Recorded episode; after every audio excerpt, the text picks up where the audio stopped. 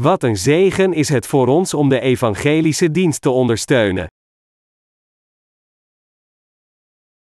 Efeze 5 op 1 min 17. Zijt dan navolgers God, als geliefde kinderen, en wandelt in de liefde, gelijkerwijs ook Christus ons liefgehad heeft, en zichzelf voor ons heeft overgegeven tot een offerande en een slachtoffer, gode tot een welriekende reuk. Maar hoererij en alle onreinigheid, of gierigheid, laat ook onder u niet genoemd worden, gelijkerwijze den heilige betaamt, noch oneerbaarheid, noch zotgeklap, of gekkernij, welke niet betamen, maar veel meer dankzegging. Want dit weet gij, dat geen hoer eerder, of onreine, of gierigaard, die een afgodendienaar is, erfenis heeft in het koninkrijk van Christus en van God.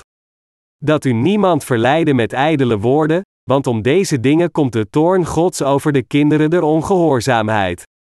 Zo zijt dan hun medegenoten niet. Want gij waart eertijds duisternis, maar nu zijt gij licht in den Here, wandelt als kinderen des lichts. Want de vrucht des geestes is in alle goedigheid, en rechtvaardigheid, en waarheid, beproevende wat den Here welbehagelijk zij. En hebt geen gemeenschap met de onvruchtbare werken der duisternis, maar bestraft ze ook veel eer. Want hetgeen heimelijk van hen geschiet, is schandelijk ook te zeggen. Maar al deze dingen, van het licht bestraft zijnde, worden openbaar, want al wat openbaar maakt, is licht. Daarom zegt hij: Ontwaakt, gij, die slaapt, en staat op uit de doden, en Christus zal over u lichten. Ziet dan, hoe gij voorzichtiglijk wandelt, niet als onwijze, maar als wijze. Den tijd uitkopende, dewijl de dagen boos zijn. Daarom zijt niet onverstandig, maar verstaat, welke de wil des Heren zij. Paulus zei in de geschrifte passage van vandaag: Zij dan navolgers Gods, als geliefde kinderen, en wandelt in de liefde, gelijkerwijs ook Christus ons liefgehad heeft, en zichzelf voor ons heeft overgegeven tot een offerande en een slachtoffer, gode tot een welriekende reuk, Efeze 5 op 1 min 2. Anders gezegd, Paulus zegt tegen ons, diegenen die gered zijn geworden door God moeten ook zijn navolger zijn. En sinds de Heer uw God u van al uw zonden en veroordeling heeft gered door zichzelf op te offeren, moet u zich afkeren van al deze smerige zonden die u in uw verleden hebt gepleegd en een goddelijk leven leiden. Paulus zei verder in Efeze 5 op 5, want dit wet gij, dat geen hoer eerder, of onreine, of gierigaard, die een afgodendienaar is, erfenis heeft in het koninkrijk van Christus en van God. De Bijbel leert ons duidelijk dat diegenen die hun lust volgen, de dingen van deze wereld begeren, of idolen aanbidden in plaats van God geen erfenis hebben in zijn koninkrijk. Hoewel wij de rechtvaardigen het koninkrijk van God zullen erven, zal een zondaar niets met dit koninkrijk te maken hebben. Inderdaad, wij allen die de vergeving van zonde hebben ontvangen door te geloven in het evangelie van het water en de geest leven onze levens in Gods kerk om dit evangelie te dienen. We moesten allen beseffen en geloven dat Jezus Christus zijn eigen lichaam offerde als ons verzoenoffer aan God de Vader voor een welriekend aroma. We moesten ook al onze hebzucht, seksuele immoraliteit, begeerigheid en afgoderij afleggen. En nu dat wij de kinderen van het licht zijn geworden, moeten we voortaan vertrouwen in en het evangelie van het water en de geest in onze levens dienen waardig naar onze nieuwe status. De geschrifte passage van vandaag moedigt ons de rechtvaardigen aan uit te zoeken wat de wil van de Heer is, en de onvruchtbare werken van duisternis te openbaren in plaats aan hen deel te nemen, want het is beschamend om zelfs maar te spreken over de dingen die stiekem gedaan worden door de zondaars. God heeft ons gezegd geen broederschap te hebben met de onvruchtbare werken van de duisternis. Het zijn niets anders dan vergankelijke dingen die de rechtvaardigen kunnen krijgen door deel te nemen aan de werken van het vlees. Anders gezegd, niemand die gelooft in het evangelie van het water en de geest moet ooit terugkeren naar zijn vorig leven, want dit is niet alleen beschamend maar ook vruchteloos. Dit betekent dat u niet terug moet keren naar uw verleden om uw eigen vleeselijke verlangens en plezier na te jagen, ook mag u nooit meer idolen aanbidden. De werken van het vlees zijn er allen maar om uzelf boven God te verheffen en om meer voor uzelf te zorgen dan voor God, en het is inderdaad beschamend om over deze dingen te praten. Daarom, als er iets verkeerds is in uw levens, dan moeten we ervoor berispt worden, naar Jezus Christus, de Koning van rechtvaardigheid gaan en getransformeerd worden tot het licht. De Heer leerde ons ook behoedzaam te lopen, niet als dwazen, maar als wijze, en om uw tijd goed te gebruiken. God zei dat als er iets verkeerd is in onze levens, dat al deze dingen berispt door God geopenbaard worden door het licht. Als we onze levens laten verdwalen om alleen de lust van het vlees te volgen nadat wij wedergeboren zijn, dan moeten we berispt worden. Onze harten zullen dan verlicht worden.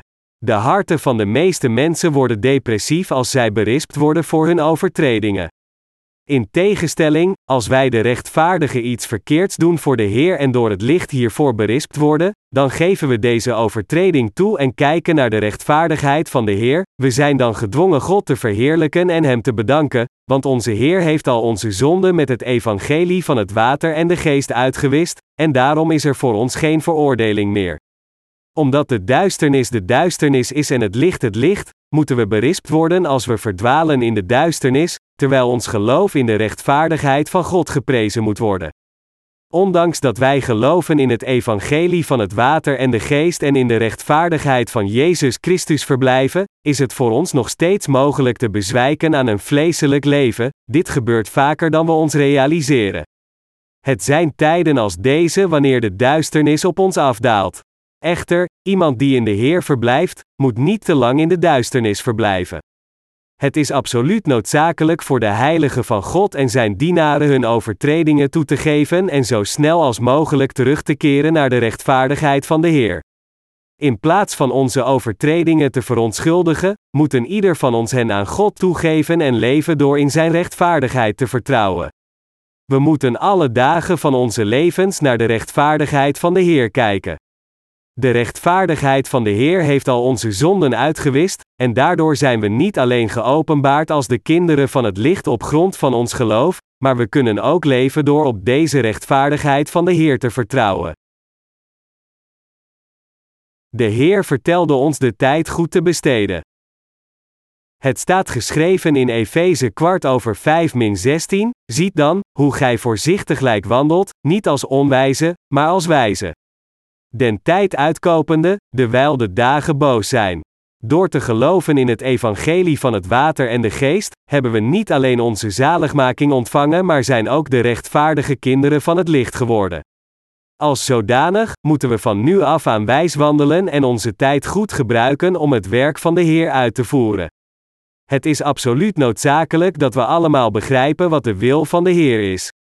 Als we echt de vergeving van zonde hebben ontvangen door in het evangelie van het water en de geest te geloven, dan moeten we weten welk tijdperk dit huidige tijdperk is, en gezien het feit dat de Heer ons gered heeft, is het onze plicht om zorgvuldig te overwegen hoe we de rest van onze levens moeten leiden totdat we naar de Heer gaan en Hem persoonlijk ontmoeten.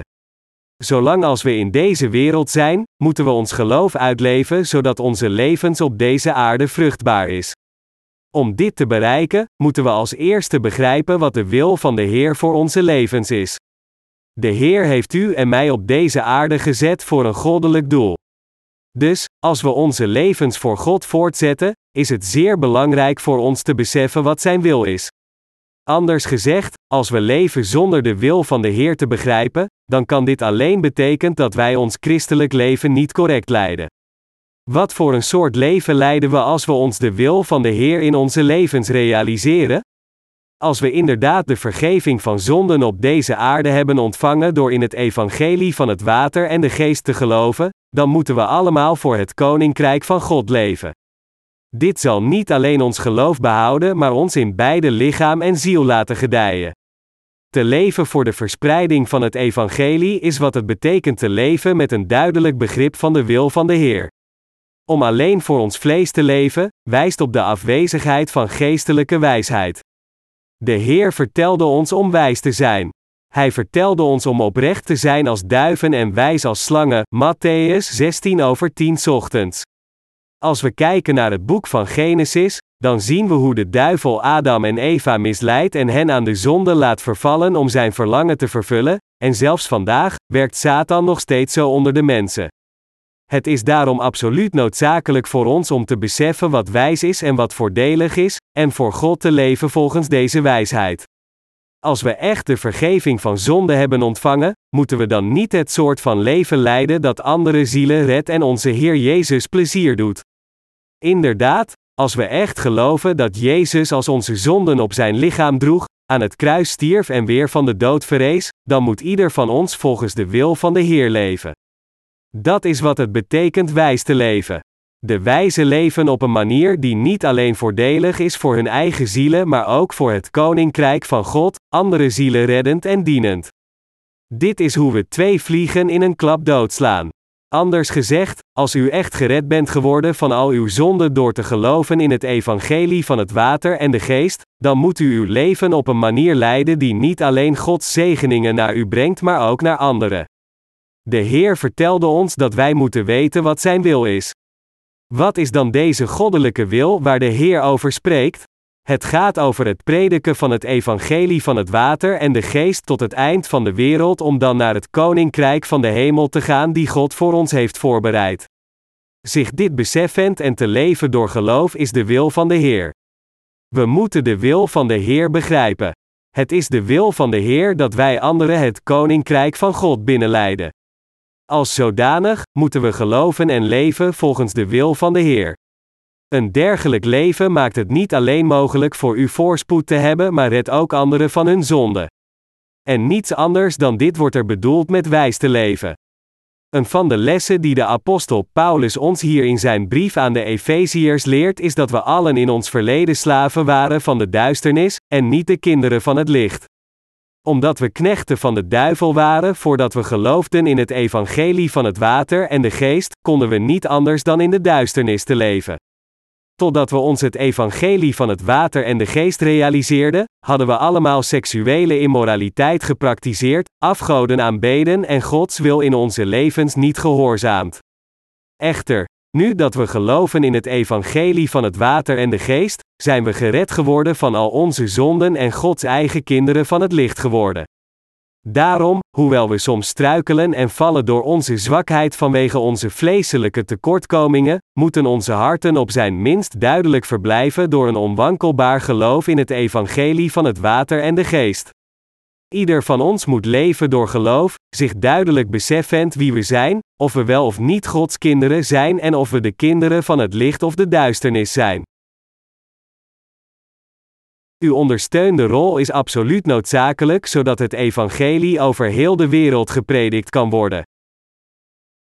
Zodat het evangelie verspreid kan worden in deze wereld, moeten er aanhangers zijn, net zoals een bloem niet kan bloeien zonder stam of knop die de bloem van onder ondersteunt en behoudt. Laten we deze relatie onderzoeken door middel van de vorm van de gouden kandelaar in de tabernakel. Er zaten zeven kommen gemaakt als amandelbloesem aan elke arm van de gouden kandelaar, en elke kom werd ondersteund met een sierknop zodat de kandelaar helder kon schijnen in de tabernakel. Exodus 25 vers 31 tot 39. In deze openbaring is Jezus het licht, de bloem het evangelie van het water en de geest en wij zijn de sierknoppen wiens werk het is de evangeliedienst te ondersteunen en de rechtvaardigheid van God te prediken. Het is Jezus Christus die ons van al onze zonden heeft gered. Wat is onze rol dan? Onze rol is een ondersteunende rol, het grondwerk leggend voor de verspreiding van het evangelie.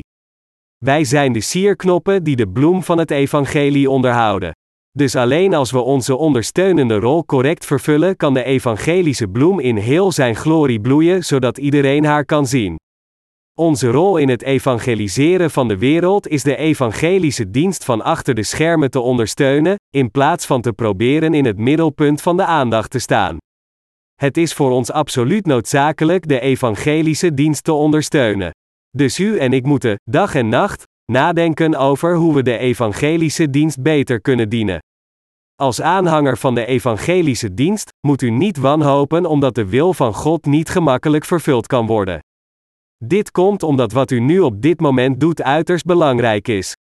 Als het op de verspreiding van het evangelie van het water en de geest aankomt, is uw ondersteunende rol absoluut cruciaal en onontbeerlijk. In feite ondersteunt ieder van ons de evangelische dienst op de een of andere manier, het enige verschil is de positie van waaruit wij het evangelie dienen. De Heer vertelde ons om behoedzaam te wandelen, en we moeten ons hier realiseren dat het onze roeping is de evangelische dienst te ondersteunen. Niets van de dingen die wij doen om de evangelische dienst te ondersteunen, is de bloem. Deze dingen worden niet gedaan om onze eigen doel te vervullen, maar om de evangelische dienst van achter de schermen te ondersteunen. Daarom moet ieder van ons zich realiseren dat het door geloof is dat wij moeten werken om de evangelische dienst te ondersteunen, en we moeten ook beseffen dat als er meer sierknoppen zijn, de evangelische bloem meer zal bloeien. Het is als we onze ondersteunende rol correct vervullen dat de evangelische waarheid nog meer gepredikt wordt om iedereen in deze wereld te bereiken. We hebben hard gewerkt om onze evangelische boeken op het internet te adverteren, zodat nog meer mensen de mogelijkheid hebben wedergeboren te worden. Om de Heer zo te dienen, betekent het evangelie van het water en de geest te ondersteunen.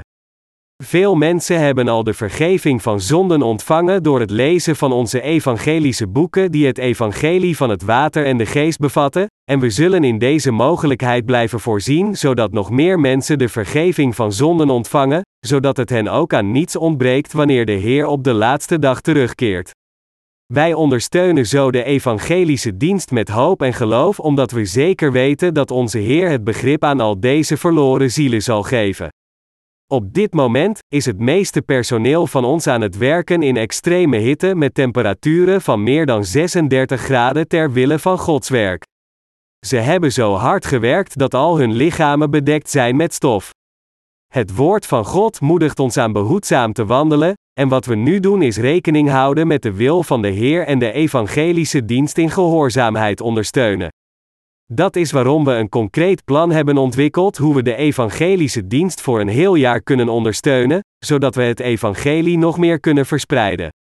Door zorgvuldig na te denken hoe we nog beter het evangelie kunnen verspreiden, bidden we ervoor en groeien we in de uitdaging door geloof. Dat is wat de apostel Paulus ons hier leert. De apostel Paulus vervulde trouw zijn ondersteunende rol in het tijdperk van de vroege kerk. Net als ons, was Paulus ook betrokken bij de literaire dienst in de tijd van de vroege kerk, en dat is waarom het woord van God tot nu toe werd doorgegeven. Wij hebben de brieven van Paulus in onze handen omdat de apostel Paulus hen aan de heiligen uit zijn tijd schreef. Echter, het evangelie van het water en de geest werd maar voor 300 jaar gepredikt sinds de stichting van de vroege kerk. Hoewel de heiligen in het tijdperk van de vroege kerk geloofden in het evangelie van het water en de geest en hun geloof in dit ware evangelie verdedigden, stopten zij met het passeren van dit tijdperk, toen de christenen niet langer werden vervolgd, geleidelijk aan met het prediken van dit evangelie. Toen het christendom aangenomen werd als de staatsreligie van het Romeinse keizerrijk, vergaten veel christenen uiteindelijk de wil van de Heer en zochten alleen naar wereldlijke roem en macht. Dien ten gevolge werd deze wereld overspoeld door donkere tijden, de middeleeuwen. De middeleeuwen zijn niet de enige donkere tijden, maar alle jaren en eeuwen waarin het evangelie van het water en de geest niet gepredikt werd zijn in de geschiedenis van de mensheid, donkere tijden. God heeft ons het evangelie van het water en de geest in dit huidige tijdperk gegeven, en Hij laat ons dit evangelie over heel de wereld verspreiden. Als we nadenken over dit fantastische werk van God, dan kunnen we ons goed realiseren hoe gezegend we zijn. Wij worden gebruikt als Gods werktuigen voor Zijn kostbare werk, en wij zijn hier zeer blij mee. Maar we moeten herkennen dat nu de enige mogelijkheid is die we hebben om het evangelie van het water en de geest over heel de wereld te verspreiden.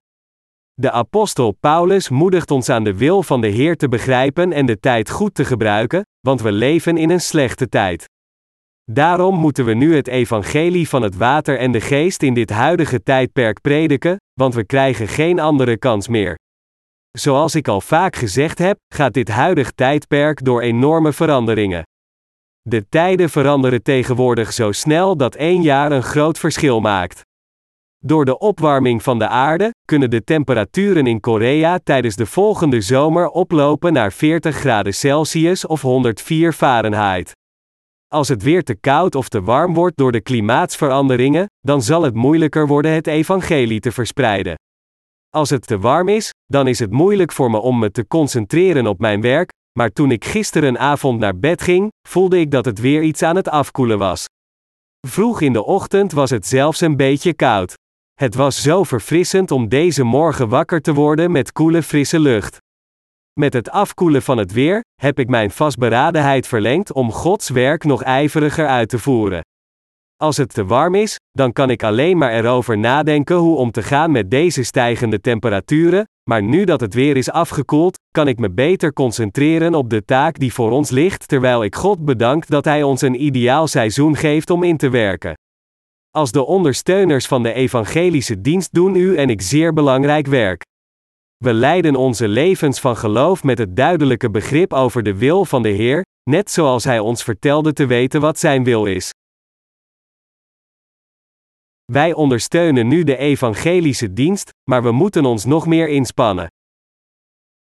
Het is voor u en mij noodzakelijk ijverig onze ondersteunende rol om het evangelie te prediken te vervullen. Het zijn niet alleen diegenen die het woord van God aan de frontlijn prediken die belangrijk werk doen. In sommige opzichten kan het prediken van het woord soms gemakkelijker zijn. Dus als Gods dienaren niets anders doen behalve dan zijn woord te prediken en weigeren hem op een andere manier te dienen, dan zijn zij niets meer dan niets nutten. De pastors van tegenwoordig die het evangelie van het water en de geest niet kennen, spenderen soms een hele week aan de voorbereiding en oefening van hun preken, door stukken te nemen uit allerlei soorten boeken om hen te schrijven, dit alles onder de mom van het woord van God te prediken. Maar diegenen die het woord van God prediken, vertrouwend in het evangelie van het water en de geest, doen deze dingen niet. God spreekt tegen hen terwijl zij feitelijk de Heer op verschillende manieren dienen. En als zijn dienaren de Bijbel lezen, geeft God hen het woord dat zij te zijner tijd prediken. God geeft elk woord dat nodig is in Gods kerk. Geen enkele pastor predikt zelf, want het is de Heer die zijn kerk leidt. Daarom is het een grote fout als een pastor bij zichzelf denkt dat alles oké is zolang als hij het woord maar predikt. Ieder van ons moet de evangelische dienst trouw ondersteunen. Het woord van God predikend is de evangelische dienst te ondersteunen, net zoals het herzien van een manuscript ook de evangelische dienst ondersteunt. Het is in feite niet goed als u geen werk voor God heeft om te doen, en daarom geef ik u expres verschillende taken en opdrachten om te doen, zodat u altijd iets te doen heeft voor de Heer. Het is mijn verantwoording u voortdurend het werk van God te laten uitvoeren. Het is ook om ervoor te zorgen dat u niet wanhoopt dat ik met nieuwe taken kom en u van achter de schermen altijd ondersteun. Kortom, u en ik werken samen om de evangelische dienst te ondersteunen, zodat het ware evangelie volledig in al zijn glorie kan bloeien. Hoe lang moeten we dit werk dan doen? We moeten dit werk blijven uitvoeren totdat de Heer terugkeert. We moeten dit werk doen totdat we de Heer persoonlijk ontmoeten. Sommigen van u zullen zich vermoeid voelen door dit kostbare maar veel eisende werk. Maar er is feitelijk geen reden waarom iemand vermoeid zou worden door dit evangelie te dienen. In feite kan het niet beter zijn voor ons om de Heer te dienen. Is er iets beters dat wij kunnen doen terwijl we in deze wereld leven dan te werken voor de verspreiding van het evangelie van God? Zeg het maar als u denkt dat er iets beters is dan de evangelische dienst te ondersteunen. Is het beter om te gaan bolen dan het evangelie te dienen? Is het beter om te gaan dansen, biljart te spelen, voetbal te spelen of een ander tijdverdrijf te doen dat tot onze beschikking staat? Nee, er is niets belangrijker dan het evangelische werk dat wij nu doen om anderen ook naar de ontvangst van de zaligmaking te leiden. De zaken van deze wereld zijn niet de moeite waard. Het is allen omdat mensen zo dwaas zijn dat zij zich zoveel zorgen maken over hun uiterlijke verschijning en zo druk bezig zijn met de dingen van de wereld. Het is goed dat we hebben wat we nodig hebben om Gods werk uit te voeren, en tijdens deze weg te bloeien als de Heer dit toestaat. Maar als ons verteld wordt de vreugde van het leven in het zondige te vinden, dan wordt het leven op zich ondraaglijk. Ook zit er geen vreugde in het verdienen van geld zonder een doel. Het is omdat wij ons hard verdiende geld investeren in het koninkrijk van God dat het evangelie gepredikt wordt, en dit is wat ons harde werk de moeite waard maakt. Het is goed voor u te leven voor de verspreiding van het evangelie van het water en de geest ongeacht of u jong of oud bent. Een nieuwe publicatie over de brief aan de Galaten zal volgende week gepubliceerd en verdeeld worden over heel de wereld. Ik ben hier zeer blij mee. Te veel christenen weten niet dat het verkeerd is te vertrouwen op hun eigen gebeden van berouw om de zaligmaking te bereiken, maar als dit boek eenmaal gepubliceerd is en op grote schaal gelezen wordt, zullen zij zich realiseren dat te vertrouwen op hun eigen gebeden van berouw vol tegenstrijdigheden zit. Ze zullen zich ook realiseren hoeveel mensen tegen de evangelische waarheid van het water en de geest ingaan. Als we een paar boeken kunnen publiceren die deze kwestie adresseert voor de talloze misleide christenen, dan zou dit op zichzelf zeer lonend zijn. Het evangelie van het water en de geest in onze levens te dienen en te vertrouwen is de juiste manier om een correct christelijk leven te leiden. Ieder van ons moet zichzelf afvragen hoe wij dit evangelie over heel de wereld kunnen prediken, hoe we de financiële middelen kunnen bereiken om dit te doen, en hoe we ons hard verdiende geld met dit doel kunnen spenderen. Zelf vandaag zijn er te veel mensen in deze wereld die nog steeds druk bezig zijn met wat te eten en te drinken, maar in tegenstelling tot hen, zijn wij constant aan het nadenken hoe we het evangelie over de hele wereld kunnen verspreiden.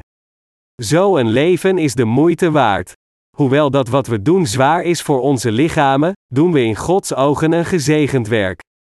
De dienaren van God die lang geleden voor ons wandelden, predikten ook dit woord en dienden dit evangelie zoals wij nu doen. Paulus, bijvoorbeeld, schreef verschillende brieven aan verschillende kerken, van Efeze tot Thessalonicense. Een tijdje geleden, terwijl ik naar de Olympische Spelen gehouden in Griekenland zat te kijken, zag ik beelden van het Middellandse zeegebied inclusief Turkije. Al de zeven kerken in Klein-Azië genoemd in Openbaring hoofdstuk 1, van Efeze, Smyrne, Pergamus, Thyatire, Sardis, Philadelphia en Laodicea waren in deze regio gevestigd, om specifiek te zijn in het westen van Turkije. Er bevinden zich verschillende historische plaatsen uit de tijd van de vroege kerk in dat gebied. Dus toen ik enkele van deze plaatsen op televisie zag, dacht ik bij mezelf: onze voorgangers van geloof predikten het evangelie aan de mensen die zoals hen uitzagen, maar jammer genoeg is er van deze kerken niets over. Wat is er gebeurd? Waarom is het evangelie van het water en de geest uit deze gebieden weggevaagd, niets achterlatend?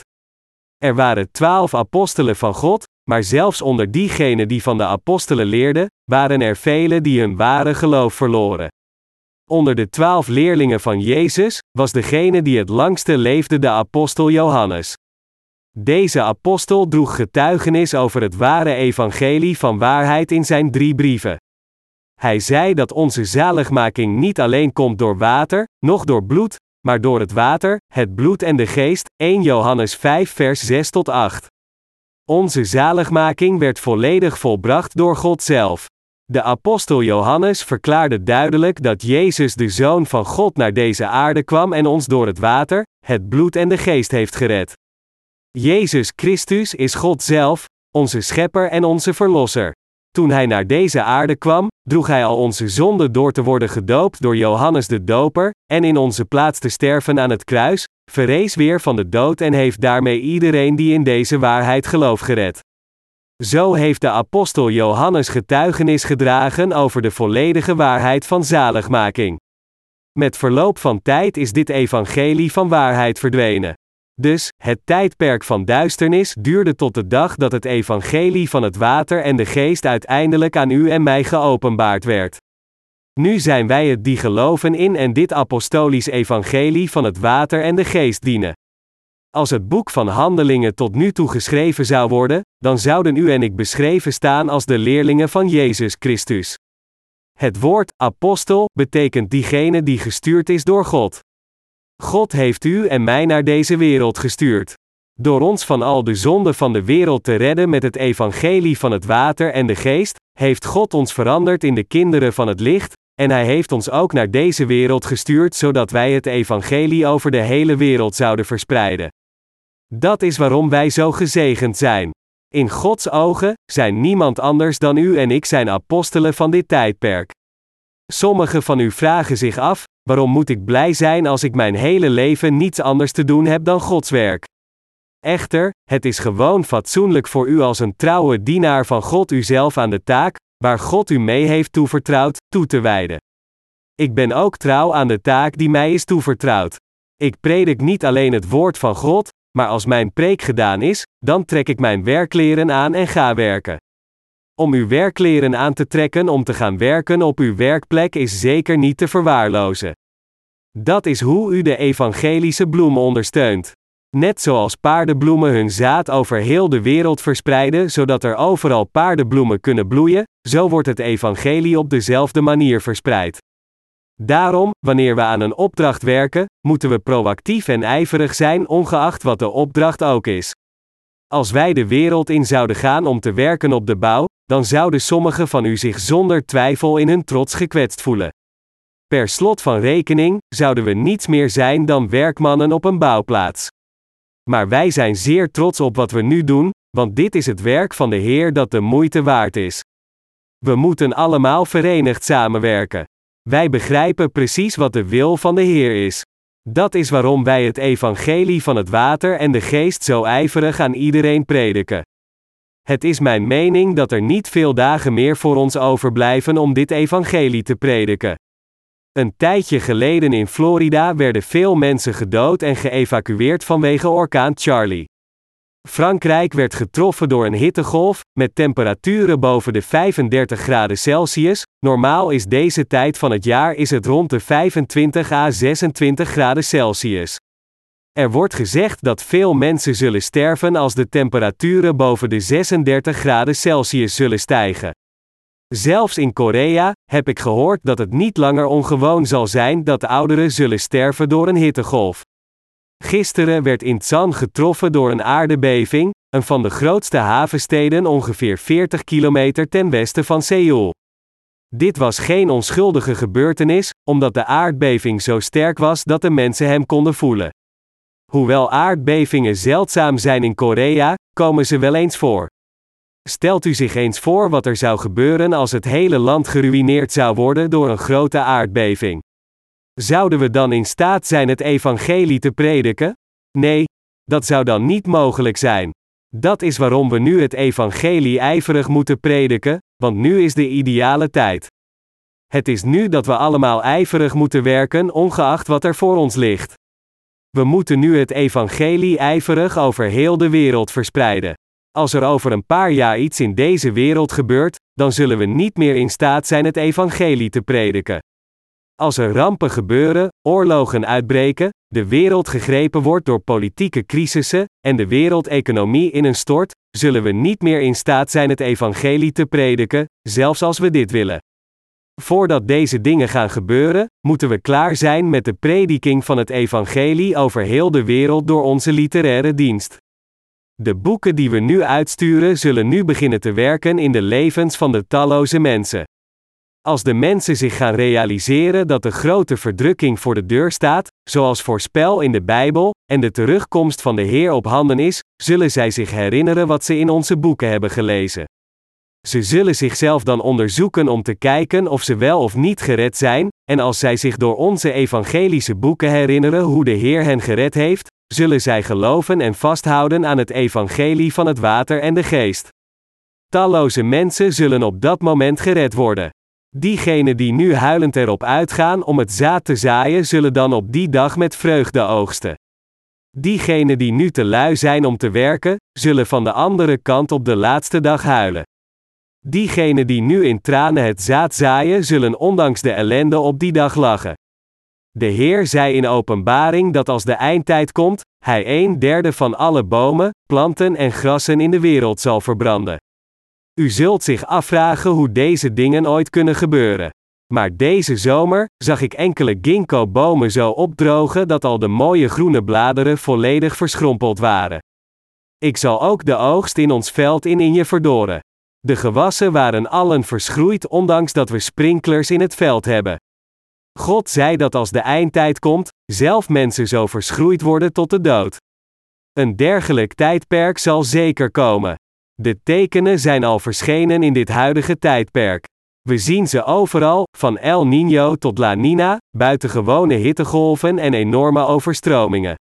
Echter, de mensen zijn er tegenwoordig zo aan gewend geraakt dat ze er niet meer van opkijken.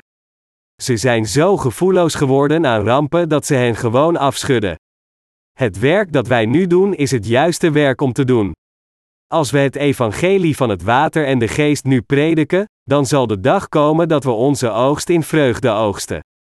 Ondanks dat het voor u zwaar en moeilijk is, als u het evangelie over heel de wereld zo ijverig blijft prediken zoals u nu doet, dan zal gauw de tijd komen om uw oogst met vreugde te oogsten. De dag zal voor u komen om de geredde voor God als de vrucht van uw toewijding te presenteren. Op dat moment zal God u met nog meer zegeningen belonen, net zoals de dienaren in de parabel van Jezus die nog extra vijf en twee talenten ontvingen voor hun trouwe werk. En we zullen allen delen in de vreugde van de Heer. We zullen een nieuw leven ontvangen om eeuwig te leven, niet als lage wezens, maar als eerbare wezens. Dus laten we onze gedachten richten op deze wonderbaarlijke zegeningen en de glorie die op ons wacht bevatten.